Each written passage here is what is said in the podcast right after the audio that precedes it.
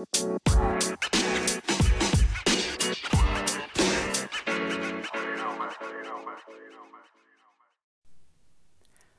hello there. Good morning, good afternoon, and good evening, whatever it be, wherever you be when you happen to be listening to this.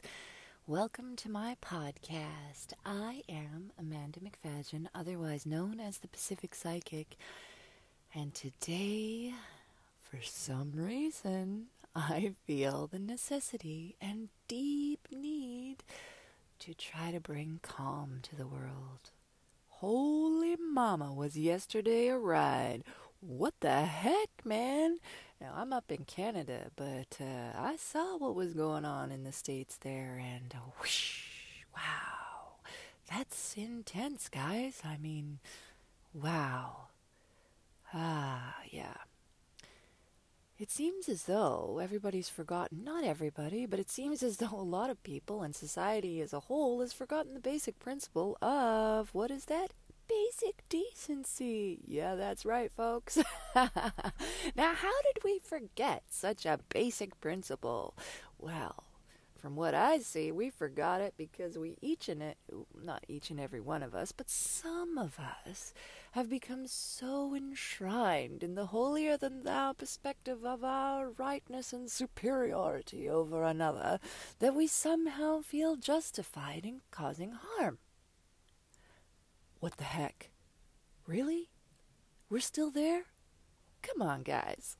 I mean, come on, really? You know, the funny thing is, is that with every single intense conflict and moment of despair and sorrow caused by a differing opinion, there's always a side or a perspective of somebody who has taken an emotional view.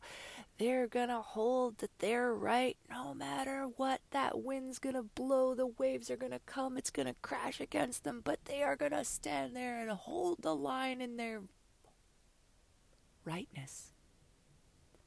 But is that right? I don't know, man. I don't think it is. if you have just stand like and cause harm to another, I don't know if that's so right. Personally, I much prefer an approach of basic decency.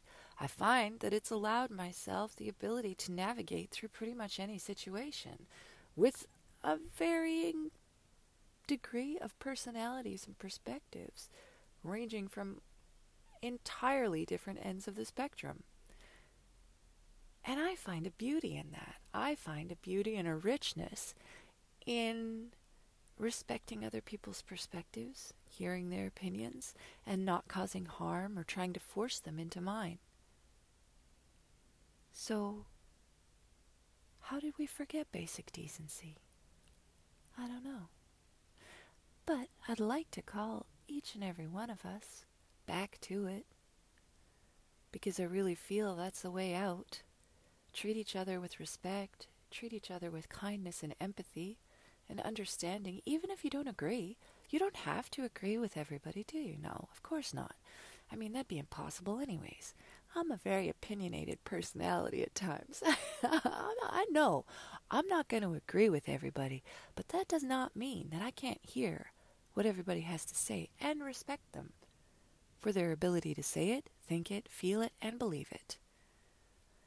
In my hearing and acknowledging another perspective or opinion or belief, I feel as though I allow the blossoming of something more beautiful. It's just the same as, you know, a garden wouldn't be as beautiful if every flower was the same in the same color, would it? Nah, it'd be beautiful. And that flower might be gorgeous and it might smell amazing and it might have such a radiant color that it is truly magnificent.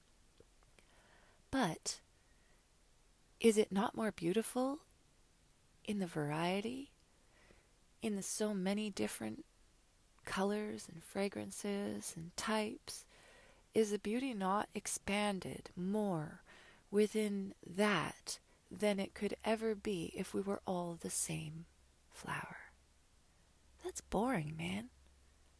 Let everybody be their own flower respect their beauty in their blossoming as the flower that they are and embrace it. That doesn't mean that you have to be the same flower yourself. You're your own flower. But allow others to be theirs too.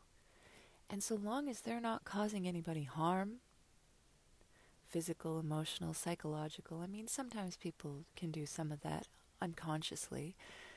But I'm talking about direct action of harm. As long as people are not causing people harm through direct action, I am a firm believer that they should be allowed to be the flower that they are and be respected, acknowledged, and yeah, even loved for that. We're all here for a reason, and each and every one of us has beauty to offer this world. I wish that we could all embrace everybody's beauty. I see so much sorrow in a path where we do not. I see so much sorrow in a path where we forget that. We forget the value. And we all sort of become bland. Kind of like white bread, Wonder Bread. We stay on the sh- stay on the shelf for like years and never go moldy. but doesn't taste as good as a homemade loaf of bread, does it? You don't get to smell it cooking in the oven. You don't get to like be joyful over the ingredients you're gonna put in. You're gonna put oats in. You're gonna put honey in. Nah, all you get is Wonder Bread. Forget that, man. I want to choose. I want to have variety of choice. I love all the flavors, and I hope that each and every one of us can come to a place where we one day also feel the same or similar, that we can respect and appreciate and acknowledge all the flavors, all the flowers, all the perspectives, and that we can do so from a loving, compassionate foundation rooted in empathy, kindness, and love. That is my wish for all of us today. I love you all. Have a wonderful, blessed day.